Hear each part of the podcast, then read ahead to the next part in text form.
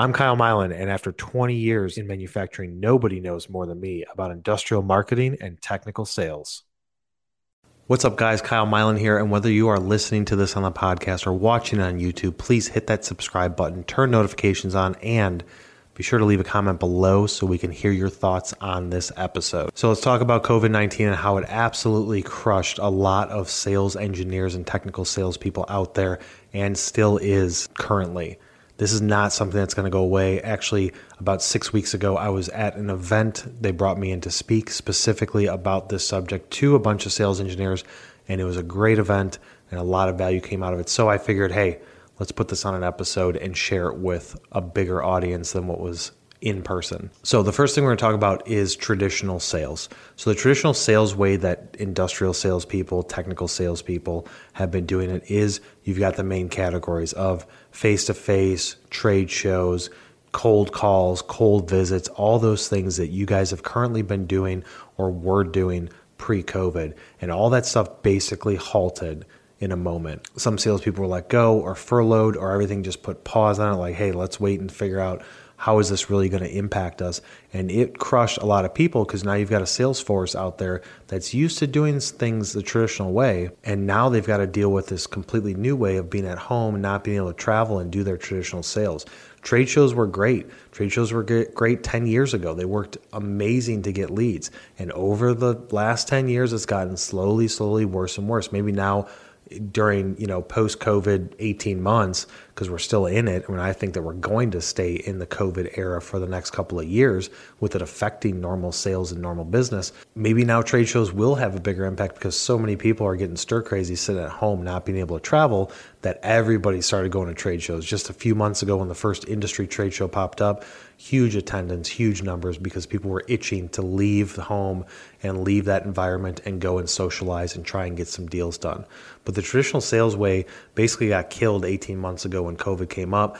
And I feel like for the people that we work with, it it's been killed for a couple of years. It just hasn't been working the normal way. And there's a new way of doing it, which we're going to review on this episode. So now that we understand the traditional way of doing it, let's talk about what's working now. Everything's virtual now. What's funny from our standpoint is that we've had virtual employees for years. For the last six years since I started the agency, we've been doing Skype calls or Zoom meetings or GoToMeetings and all these video stuff we've been doing for at least four years. A lot of companies have, but then from an industrial standpoint, industrial companies are the fastest to implement any sort of technology to help improvement, throughput, quality, things like that. But when it comes to other technology with marketing or other technology with sales, it's just the slowest to respond. So it kind of forced the industrial market into what is what has everybody else been doing for the last couple years, and now everybody that we talk to wants to do a video call because that's what they're used to now because of COVID.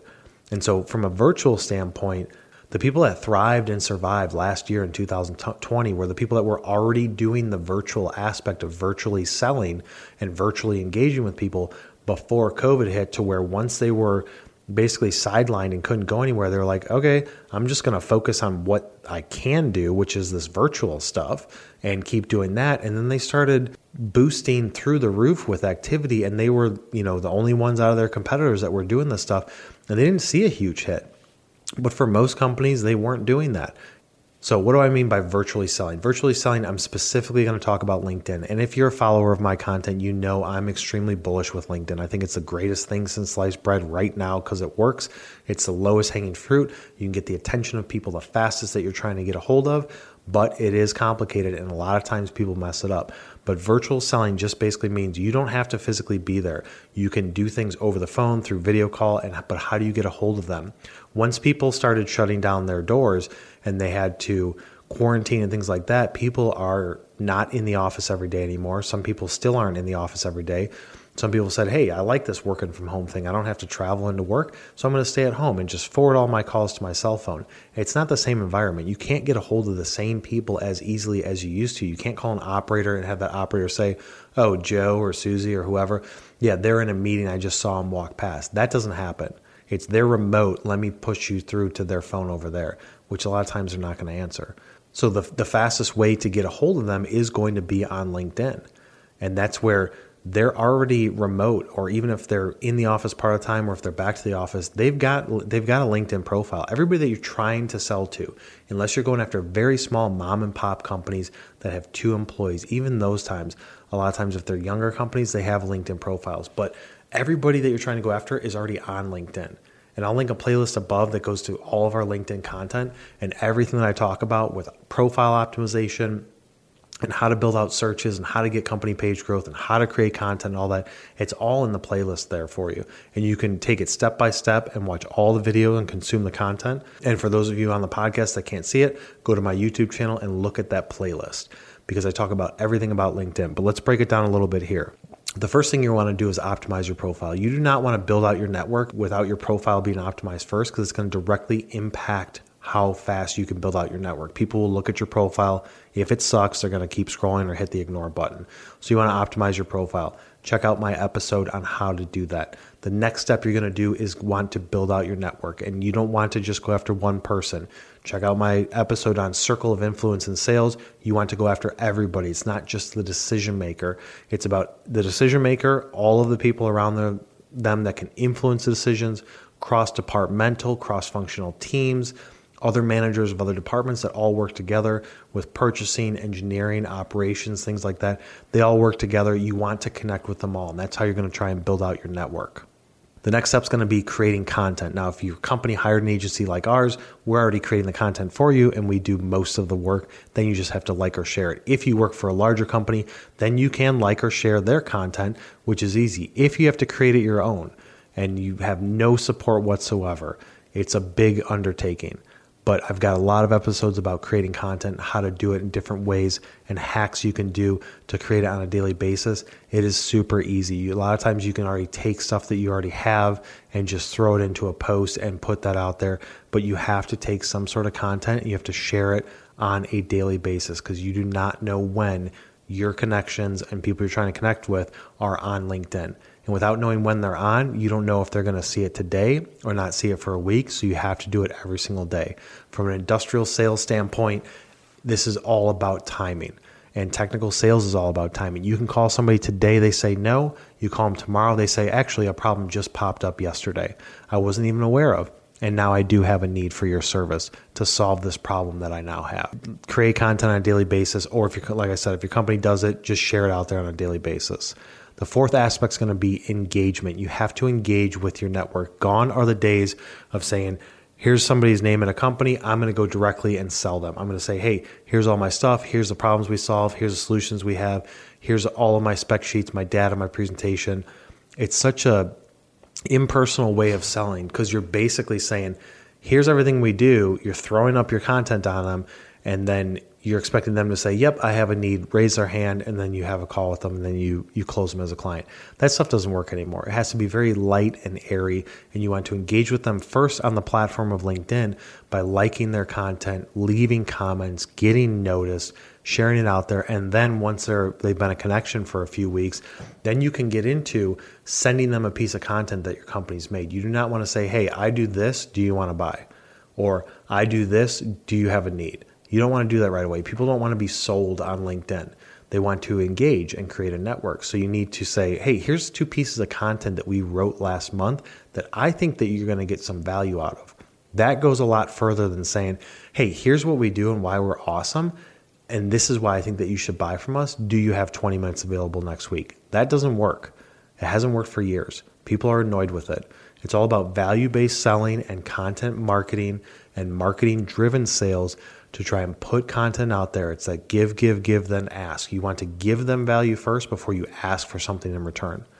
This is really what it comes down to. And so much of that is missed in the technical sales world. They're just like, yep, I've got a solution. You've got a problem. You want to buy from me or not? Okay, you don't. I'll go on to the next person. It's showing, look, I'm not here to just sell you. I do value your connection. I want to build a rapport with you.